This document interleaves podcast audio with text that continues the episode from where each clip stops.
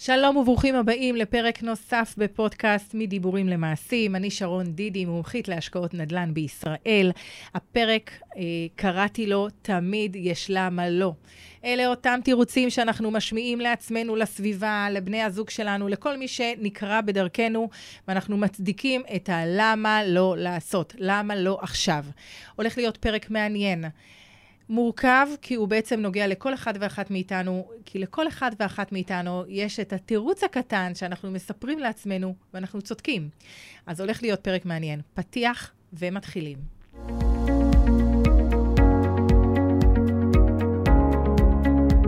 בפודקאסט הזה נדבר על כל מה שמעניין אתכם בהשקעות נדל"ן בישראל. איך להתחיל, מה עושים, איך לזהות הזדמנויות. נדבר גם על הצד המנטלי, איך להתמודד עם כל הפחדים והדברים שמציפים אותנו, והרבה פעמים תוקעים אותנו לבצע את המטרות הגדולות שלנו, והכי חשוב, איך נממן את כל החגיגה הזאת.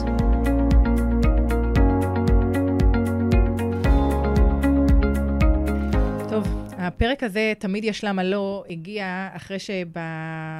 אני חושבת לפני שלושה ימים, חזרתי לזוג לקוחות שהיו אצלי. אני אה, הרי מלווה משקיעים להשקעות נדל"ן, ויושבים אצלי אנשים שמגיעים עם כסף, עם לאחד חצי מיליון שקל, לשני מיליון שקל, לשלישי מיליון וחצי, וזה לא משנה, אנחנו יושבים ואנחנו רואים מה נכון לאותו זוג. איך אנחנו בעצם, מה המטרות, אה, איך אנחנו רוצים להתקדם, לאן אנחנו רוצים להגיע. אה, רוצים למכור את הנכס אחרי כמה שנים, רוצים להשאיר את הנכס הזה לפנסיה העתידית שלנו, כל אחד ובאמת המטרות שלו והרצונות שלו, ואנחנו באמת יושבים על תוכנית. ובמסגרת התוכנית, לא משנה שהם יכלו לצאת עם יותר מדירה אחת, אני שאלתי, אני תמיד שואלת, בסוף, אתם רוצים שאני אחזור אליכם? כן, רוצים שאני אחזור. חזרתי. וכשאני חוזרת, הם מתחילים לספר לי למה לא. ואז החלטתי שאני עושה את הפרק הזה, למה לא. והלמה לא, זה, אה, אני קוראת לזה תירוץ זה נשמע כזה לא טוב תירוץ, אבל התירוץ זה בעצם ההסבר שלנו למה אנחנו עושים משהו, ואנחנו גם מצדיקים את עצמנו, כי הוא, אנחנו באמת צודקים. כי הלמה לא זה התחושה שלנו. אף אחד לא יכול לבוא ולהטיל וטו על התחושה שלי, ואם התחושה שלי היא כזאת, כזאת או אחרת, אף אחד לא יוכל להגיד, התחושה שלך היא לא נכונה.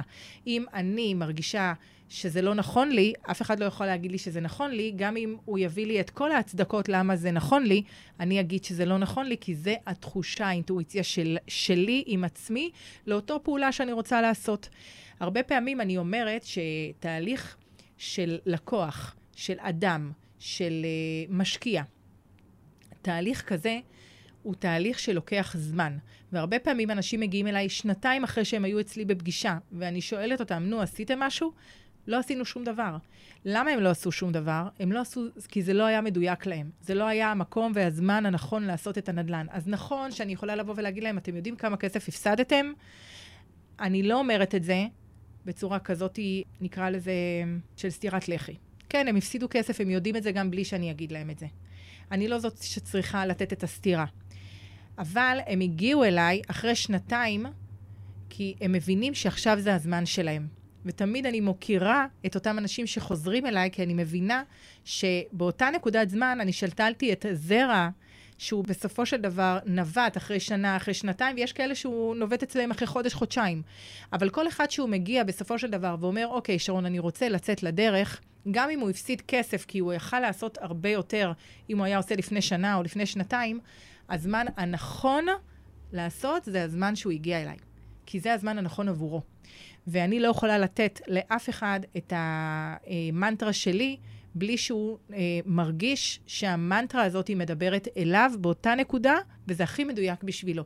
גם כשאני מדברת, והרבה פעמים אנשים מצדיקים אותי ואומרים לי, שרון, מה שאת אומרת, זה, זה חבל על הזמן. זה, זה, כל מילה היא נכונה, היא מדויקת, הגדרת את זה בצורה המדויקת ביותר, זה בדיוק מה שאני מרגיש, אבל הוא הולך הביתה והוא עדיין לא שלם. ועם התחושות האלה, אני לא יכולה להתווכח כי זה נכון. אז הלמה לא הוא תמיד תירוץ, אבל הוא תמיד תירוץ טוב. הוא תמיד תירוץ נכון. הוא תמיד תירוץ שאני לא יכולה לבוא ולהגיד, הבן אדם הזה לא צודק. הוא צודק, כי האמת, האמת היא האמת שלו. היא לא האמת שלי. אפילו שאני אנסה ואני אגיד, יאללה, אני אתפוס את הראש ואני אגיד, איך יכול להיות שהוא חושב אחרת? זה לא פעם קורה לי. לא פעם קורה לי, אני גם בן אדם, אני מסתכלת ואני אומרת, איך יכול להיות שהבן אדם הזה לא רואה מה שאני רואה? אבל הוא יראה את מה שאני רואה כשהוא יהיה במקום אחר ממה שהוא נמצא היום, כי כרגע הוא רואה את הלמה לא, וזה בסדר גמור, וזו הקדמה שהיא חשובה מאוד. הדברים האלה קורים בגלל... חוסר ביטחון שלנו בתהליך שאנחנו צריכים לעבור. חוסר אמונה שלנו בעצמנו הרבה פעמים. יש פרק שלם שאני הולכת לדבר על כל הצד המנטלי הזה, שהוא בעצם הצד המנטלי, החוזק המנטלי, החוסן המנטלי, הרעיון שאנחנו מאמינים בעצמנו, הוא זה שבסופו של דבר ייתן לנו את התעוזה, את האומץ ללכת ולעשות דברים. אז מה שקורה כרגע, אנחנו רואים שתקופת הנדל"ן, אנחנו אה, נמצאים היום בתקופה שהיא מאתגרת מאוד בעולם הנדל"ן. היא תקופה שאנחנו מסתכלים בתקשורת, והתקשורת אה, מפמפמת ירידות מחירים, ירידות מחירים, ירידות מחירים. בפועל, אנחנו מסתכלים ואנחנו אומרים איזה ירידות מחירים, המחירים הם מופקעים, המחירים הם לא ריאליים, מה שהיה לפני שנה לגמרי שונה ממה שאנחנו רואים השנה, ואיך יכול להיות שהתקשורת מדברת משהו מסוים, אבל בפועל אני רואה משהו אחר, ו- וזה מה שקורה. הרי מה קורה לנו בעצם?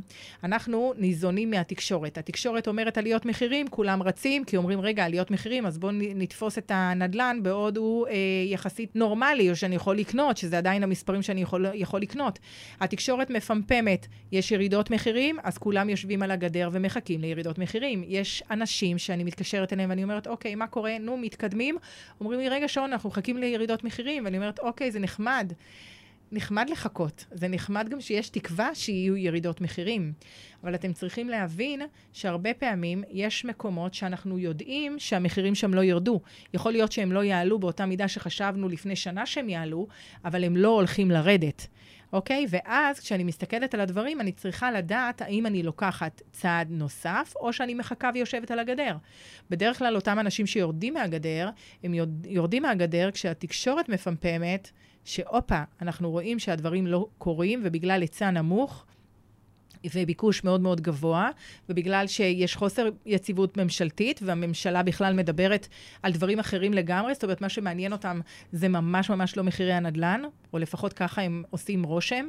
והבירוקרטיה כאן בישראל היא כזאת שאנחנו רואים שהיא עדיין לא מצטמצמת כמו בארצות הברית, שיש בירוקרטיה של ארבעה חודשים ומקבלים היתר לבנות uh, בית. אצלנו זה שבע שנים עד שיש לנו בית, מהרגע שקנו את הקרקע עד שיש בניין לאותו יזם שלקח את הפרויקט על עצמו. אז כשאנחנו רואים את הדברים האלה ומדברים פה על מדינת ישראל והבירוקרטיה במדינת ישראל וההיצע הנמוך והביקוש הגבוה, אז אנחנו עושים רגע אחד ועוד אחד, ואנחנו אומרים, רגע, לשבת על הגדר או לא לשבת על הגדר?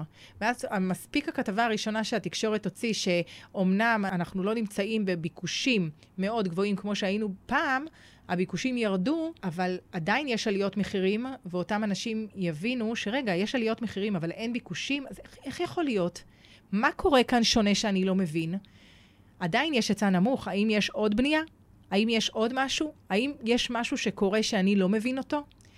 ואז פתאום הביקוש עולה. עכשיו, איך יכול להיות שהביקוש עלה? הרי מקודם אמרו בתקשורת, הנה אתמול הייתה כתבה שמדברת על זה שהביקושים ירדו, ושאנחנו מדברים על פברואר 2023, המחירים עלו רק, רק, שימו לב, במרכאות אני אומרת רק, ב-0.2 אחוז. אז נכון שלפני חודש זה עלה באחוז, ולפני חודשיים זה עלה אפילו באחוז וחצי, והיה גם לפני כמה חודשים שזה עלה בשני אחוז, קרוב לשני אחוז, אז נכון, אנחנו רואים ירידה, זה לא עלייה אותו הדבר, זה אפילו יכול להיות מצב של אפילו לא יעלו מחירים והם יישארו על אפס. אבל הרק הזה, זה המון המון כסף, זה מתבטא בעשרות אלפי שקלים, כי אנחנו מדברים על נכסים של מיליון וחצי, שני מיליון. אז איך אפשר להגיד רק? וכשאתם אומרים, התקשורת אומרת, הביקושים ירדו, למה הם ירדו? איפה כל אותם אנשים? אנשים יושבים על הגדר. אותם אנשים שאומרים, כן, אנחנו רוצים דירות. אנחנו היום גרים בשכירות, אני רוצה שתהיה לי דירה בבעלות.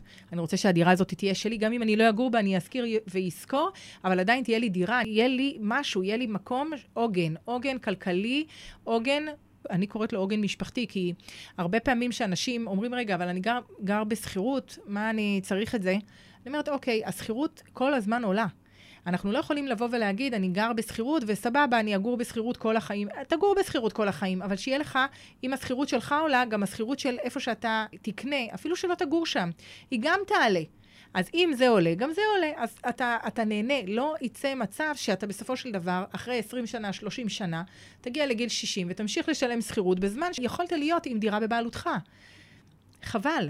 ולכן היום אנשים, כמובן, אנחנו רואים את זה בישראל, אנחנו לא רואים את זה במדינות אחרות, שהם כן אוהבים לקנות דירה גם אם הם לא גרים בה, יגורו בדירה אחרת, ישכירו וישכרו, אבל שהדירה תהיה שלהם. ואנחנו מסתכלים על התקופה הזאת, מבינים שמדינת ישראל היא מדינה עם היצע נמוך, היא גם מדינה מאוד מאוד קטנה, עם היצע נמוך של דירות וביקוש גדול. אבל התקשורת מפמפמת לנו משהו אחר. והתקשורת שמפמפמת לנו משהו אחר, היא בעצם מהנדסת את התודעה שלנו, ואז אנחנו יושבים על הגדר. האנשים שיושבים על הגדר, הם אנשים שמחכים לירידות מחירים, וכשהם יראו שאין ירידות מחירים, כמו שקרה גם במאה אפס ב-2015, ואחר כך קרה כל פעם שהגיע אה, עם כחלון שהוא הגיע, הוא גם אמר, אני מכניס את המחיר למשתכן, וכולם עצרו, וכל פעם לפני תוכנית המחיר למשתכן שהיא יוצאת, אז כל פעם יש עצירה, וכל האנשים ש-90 אלף חיכו מחיר למשתכן. 90 אלף אנשים הגישו, אז זה הביקוש. אז איפה הביקוש הזה? אנשים יושבים על הגדר, הם מחכים. וברגע שהם יבינו שהמחירים לא יורדים, או שהם עולים במעט, ושהם מבינים שהם כבר לא ייכנסו לתוך המחיר למשתכן, או שהם ניסו כל כך הרבה פעמים וכבר הם התייאשו, כי 90 אלף, ובפועל היה 6.5 אלף דירות. עכשיו יש עוד הגרלה של 20, אני חושבת 20 ומשהו אלף דירות. אבל אתם מבינים שחלק מהדירות הם בכלל אין להם היתר בנייה, ועד שהם יקבלו את הדירה, הם צריכים לשלם משכנתאות. אה, כי בצורה של המחיר למשתכן, מעבר לזה שזה צמוד למדד, אז יש להם גם את הקטע שהם צריכים כל רבעון לשלם חלק מהכסף. אז מה קורה, כאילו, בזמן שעדיין לא בונים? יש לי כאן בעיה. והבעיה הזאת היא בעיה שאנשים מתמודדים איתה, זוגות צעירים וזוגות גם שהם אה, לא צעירים, אבל כן יכולים לקנות דרך מחיר למשתכן כי הם מחוסרי דיור. ועכשיו, אחרי שמניתי את כל הדבר הזה, אני מבינה שאני נמצאת בתקופת נדל"ן שהיא מאוד מאוד מאתגרת, יש כאן חוסר ודאות, התקשורת מפמפמת משהו אחד, אני מרגיש משהו אחר, כי אני כן רוצה לקנות דירה, אבל אני מרגיש שיכול להיות שכן יהיה כאן איזה שינוי, ואז אני מחליט שאני לא עושה. אני יושב על הגדר, אני מחכה. מחכה, מחכה, מחכה, מחכה, והופ, אני רואה שלא קורה שום דבר, ואני מחליט להיכנס, וכשאני מחליט להיכנס, אתם לא מחליטים לבד, אתם מחליטים יחד עם עוד אנשים למה זה קורה, כי בדרך כלל זה קורה אחרי שגם התקשורת מבינה שיש כאן משהו, שה... שהם חשבו שתהיה ירידת מחירים, אבל אין ירידת מחירים. דרך אגב, אתם יודעים שאם תסתכלו לאורך כל השנים האחרונות, בכלל, תסתכלו עכשיו עשר שנים האחרונות, תמיד תראו שבאזור החורף יש ירידות ברכישות של נדל"ן. גם נדל"ן להשקעה וגם נדל"ן למגורים. למה? כי חורף היא לא תקופת הנדל"ן. תקופת הנדל"ן מתחילה תמיד אחרי פסח. אחרי פסח, שזה באזור אפריל, הביקושים לנדל"ן עולים. ואז אנחנו נראה שהתקשורת מדברת על עליות מחירים, על ביקושים חוזרים, שאנשים חזרו לשוק, ופתאום אנחנו נראה כאן את כל הדברים. ואז פה אני אומרת, רגע, אז מה זה אומר? שעכשיו אנחנו בתקופת החורף, זה התקופה של ההזדמנויות. כולם יושבים על הגדר, זאת התקופה שלנו, זאת התקופה של מי שבעצם מסתכל על הנדלן ועל ההזדמנויות נדל"ן. בואו תיקחו את הדברים ותעשו אותם דווקא כשכולם יושבים. אתם יכולים להיות בעמדה חזקה יותר, בעמדה שיש לכם say, שאתם יכולים להגיד, אני רוצה, אני רוצה להוריד את המחיר, אני רוצה לקבל, או אם אנחנו ביד ראשונה, לקבל עוד הטבות, לקבל עוד דברים. יש לנו say. מה שלא יהיה כשכולם יחזרו עוד פעם לקטע הזה של לקנות דירות. ועכשיו, הלמה לא שדיברנו, זה שאני אפילו רשמתי לי את הכל. התירוצים המצוינים שאנחנו מספרים לעצמנו. עכשיו זה לא הזמן, אני משקיע את כל הכסף שלי, אז מה, מה יישאר לי? יכול להיות מצב שאני משקיע, עכשיו יש לי 800 אלף שקל, אני אשים את כל הכסף שלי על נדל"ן, אז מה יישאר לי? ומה אם הנדל"ן לא יעלה? אני משקיע בשוק ההון, עכשיו הכל ירד, אז אני מחכה. אני מחכה. למה אני צריך לקחת על עצמי חוב? וואו, זה חוב. אני רוצה לישון בשקט. למה אני צריך חוב בכלל? אני לא מאמין כשהבנק ייתן לי. אני מפחד מהקטע של השכירויות. אולי אני לא אמצא סוחר, אולי אני בכלל לא אוכל להשכיר את הנכס הזה, אולי הוא יישאר אה, ריק. אולי אני לא אצליח בכלל אה, לתחזק את הנכס שלי. המון המון המון דברים, המון למה לא, למה לא, למה לא, למה לא. והכל נכון. הכל נכון. למה אני אומרת הכל נכון? לא בגלל שהדברים האלה נכונים, מה שאמרתי, אלא בגלל שכל מי שאמר לעצמו את אחד מהדברים, הלמה לא הם האלה, זה שלו, וזה נכון. והלמה לא שלו הוא הכי מוצדק, כי זה מה שהוא מרגיש, ואני לא יכולה לחלוק על, ה, על הדבר הזה לרגע. האמת שלו, ככה הוא רואה אותה כרגע. אני כן יכולה להגיד לו, תקשיב, אני חושבת אחרת ממך, אני חושבת שעכשיו זה הזמן. למה זה הזמן? כי התקשורת מפמפמת ירידות מחירים, כולם יושבים על הגדר, זה הזמן שלך למצוא את ההזדמנויות. זה הזמן שלנו עכשיו לעשות את הכל כדי למצוא את ההזדמנות הכי טובה שמתאימה לך, למטרות שלך, ליכולות שלך, למה שאתה הגדרת. אבל זה הזמן הכי טוב בשבילך לעשות לפני כולם. כי כולם יושבים על הגדר, אתה לא תהיה לפני כולם. אתה תהיה אותה שלושה אחוזים, אותם שלושה אחוזים שעושים את הדברים שונה ומגיעים לתוצאות אחרות כתוצאה מזה שהם עשו שונה מאחרים. אותו בן אדם שאומר לי, אני משקיע את כל הכסף שלי. אתה לא חייב להשקיע את כל הכסף שלך. מה ייתן לך ביטחון? שאותם, נגיד, 500 אלף שקל, 800 אלף שקל, כמה, כמה ביטחון אתה צריך שאתה תשים בצד ואתה תרגיש, יופי, אני לא משקיע את כל הכסף? סתם לדוגמה, 100 אלף שקל. אין בעיה, בוא נשאיר אותם בצד. אז יש לנו תקציב אחר, נלך לדירה אחרת, לתקציב אחר, אז הכל בסדר. אבל בואו נגדיר לעצמנו מה אנחנו רוצים להשאיר בצד, כדי שיהיה לנו את ההרגשה של הביטחון. כי בן אדם שאומר לי, שרון, אני רוצה להשאיר לירה ליום שחור, או שקל ליום שחור, אין בעיה, אני איתך. הכל בסדר. מה שאתה רוצה זה מה שיקרה. המטרה שלי היא לייצר לכם ביטחון. ואם יהיה לכם ביטחון, אתם תעשו גם דירה שנייה ושלישית ורביעית וחמישית, ובעזרת השם, כמה שיותר, יהיה יותר טוב. למה? כי תרגישו ביטחון, תרגישו יציבות, תרגישו בהירות, תרגישו ודאות, ולזה אנחנו מכוונים. המקום של להשקיע את כל הכסף, אם הוא גורם לך הרגשה לא בטוחה, אני לא שם. אתה צודק, אנחנו רוצים למצוא פתרון לזה שאנחנו לא נשקיע את כל הכסף, אלא נשקיע חלק מהכסף וניצור לך גם מצד אחד ביטחון בהרגשה שלא השקעת את כל הכסף, ומהצד השני גם את הביטחון העתידי שלך לנכס שיביא לך פנסיה עתידית, או לעזרה לילדים, או הגדלת ההון, כל אחד והמטרה שלו. ומה אם הנדל"ן לא יעלה? זה אחד מהדברים החשובים. רגע, אז אנחנו מדברים על הנדל"ן לא יעלה. נכון, אתה צודק, לא תמיד הנדל"ן עולה. ולכן הבחירה שלנו בנדל"ן, הבחירה שלנו בדירה, או בהשקעות אלטרנטיביות, יהיו מתוך מקום שאנחנו יודעים שזה א', מתאים לך, ואם אנחנו נבחר באזור של דירה למגורים, אנחנו נרצה לדעת שאותו אזור, אותו פרויקט שבחרנו, מה שאנחנו נבחר, זה אכן ההשקעה שהולכת להעלות את הערך שלה בגלל דברים אחרים שקורים שם, ולא בגלל עליית מחירי הנדל"ן. אז אנחנו לא מכוונים לעליית מחירי הנדל"ן. דרך אגב, אני, מי ששומע אותי בוובינארים והכול, יכול להסתכל על המקום שאני נכנסתי לנדל"ן, אמנם לפני 16 שנה, אבל עדיין אני נכנסתי מתוך מקום שהבנתי שהפנסיה שלי הולכת להיות מאוד מאוד קטנה, והחלטתי שאני רוצה ללכת ולפנות לעולם הנדל"ן מתוך מקום של לקנות דירות, לחכות בסופו של דבר, בסוף המשכנתה, שהם ייתנו לי את ההכנסה החודשית. אף פעם לא חשבתי שהערך של הנדל"ן יעלה ואני אקנה בגלל ערך נדל"ן שעולה. ולמה אני אומרת את זה? כי לפני 16 שנה הדירות עלו בין אחוז לאחוז וחצי בשנה. זאת אומרת שלא יכולתי לבוא ולהגיד, אני קונה בשביל, בגלל שהולכת להיות עליית מחירים, כי זה לא, זה לא, זה לא היה האישו. האישו היה, תקנה נכס, תשלם עליו את המשכנתה, כמובן, מי שמשלם לך את המשכנתה עליו זה הסוחר. בסופו של דבר תהיה לך נכס בלי משכנתה, או עם משכנתה קטנה, כן, כשתגיע לגיל פרישה. אז המקום הזה של הנדלן יעלה או ירד, אנחנו לא יכולים לדעת, כי אף אחד לא יכול לדעת אם הנדלן ימשיך לעלות. אז אני אף פעם לא רוצה לקנות נכס מתוך מקום שאני חושבת על זה שהנדלן יעלה. לא. אנחנו רואים שלאורך זמן הוא עולה, אבל בגלל היעדר אה, היצע במדינת ישראל ובגלל קצב ילודה שהוא הגדול ביותר אה, מבין אה, כל מדינות המערב, מעבר לזה אנחנו רואים שיש לנו היצע מאוד מאוד קטן, ביקוש מאוד גבוה, את זה כבר אמרתי, אבל מעבר לזה אנחנו רואים שה... אה, כמות התושבים שאמורה להיות כאן במדינת ישראל, שהיום אנחנו 9 מיליון, הצפי 15 מיליון בשנת 2030. אז אם אני הולכת לצפי כזה, זה אומר שכן צריכה להיות כאן תנופת בנייה.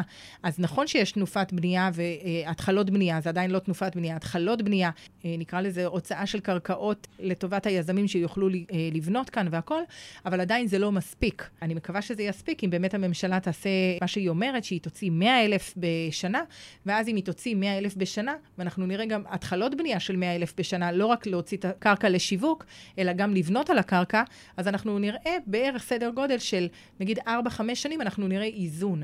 ולכן אני כן רוצה לראות ולהאמין שאנחנו אה, הולכים למצב של איזון, ולכן אני בוחרת את ההשקעות שלי לא מתוך מקום שהם יעלו. הערך העולה מבחינתי זה בונוס.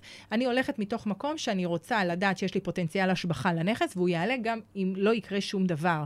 אז זה משהו מאוד מאוד חשוב. עכשיו, אחד מהדברים שאנשים אה, בעצם, הלמה לא שלהם, זה שהם משקיעים בשוק ההון, ושוק ההון עכשיו ירד. ובאמת, אחד המשקיעים אמר לי, שרון, תקשיבי, אה, אני צריך לתקן את, מש, את ההפסדים שלי משוק ההון. אז נכון שאומרים, וזה נכון מאוד, אם אתה מפסיד בשוק ההון, אל תוציא עכשיו, כי אם אתה יוצא, אתה בעצם לוקח איתך את ההפסדים שלך, בעצם אתה מממש את ההפסד שלך. והנכון הוא להמשיך להשאיר את הכסף ולחכות לעליות, כי בסופו של דבר, כמו שיש ירידה בשוק ההון, גם תהיה עלייה. נכון? זה מה שאומרים. אבל מהצד השני, אנחנו יכולים גם לעשות, יחד עם המטרה הזאת שאנחנו אומרים, אוקיי, יש לנו כסף בשוק ההון, אנחנו יודעים שאנחנו רוצים להשקיע בנדל"ן, כי זאת ההשקעה שמתאימה לנו, מתוך מקום שבן אדם, זה מה שהוא מחליט. הוא מחליט שהוא רוצה קצת יותר סולידי, שוק ההון עכשיו שהיה עם כל התהפוכות, עשה לו, הפך לו את כל הבטן, הוא לא רוצה להיות במקום הזה. אז אם אתה רוצה, בוא נראה איך אנחנו, חלק מהכסף אנחנו מוציאים, או לוקחים הלוואה על חשבון, עושים מהלך כדי שאנחנו כן נוכל להשקיע בנדל"ן היום, ואת הכסף שאנחנו חושבים לא להוציא כרגע משוק ההון, כי אנחנו לא רוצים למשוך את ההפסדים שלנו, אלא להוציא את זה בשלב הבא, אז זאת אומרת, אנחנו כן יכולים למצוא פתרונות, אנחנו יכולים לקחת יותר אולי משכנתה, יש, יש פתרונות, יש דברים שאנחנו יכולים לעשות.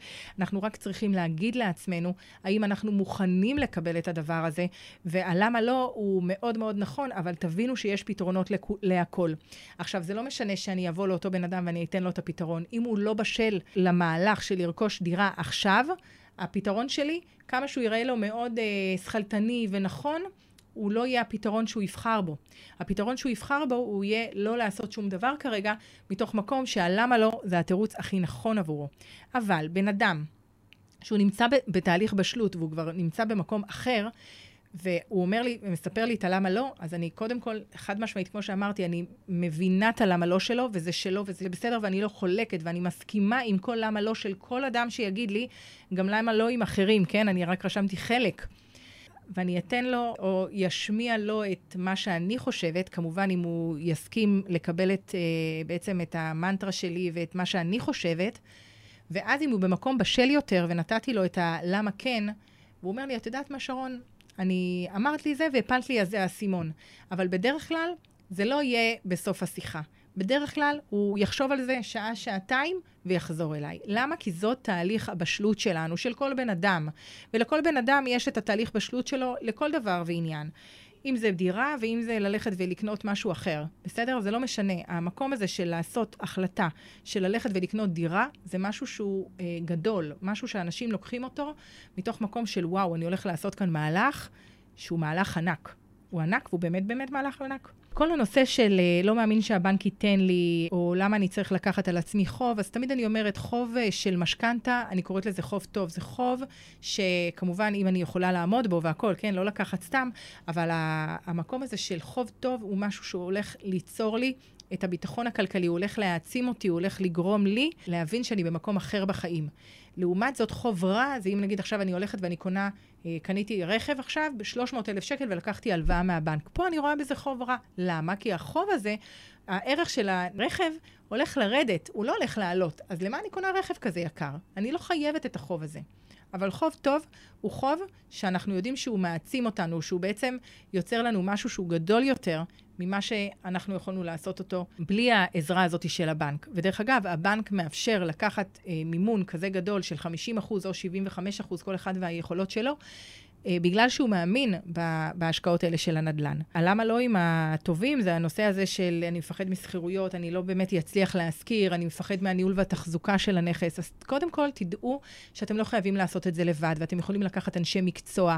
ותמיד אנשים אומרים לי, איך אני יכול לנהל את זה מרחוק? כאילו, מה, אני עכשיו אה, נמצא בתל אביב, אני קונה עכשיו נכס בנהריה, קניתי באופקים, קניתי בבאר שבע, קניתי בקריית גת, קניתי באשקלון. איך אני יכול לנהל את הנכסים מרחוק?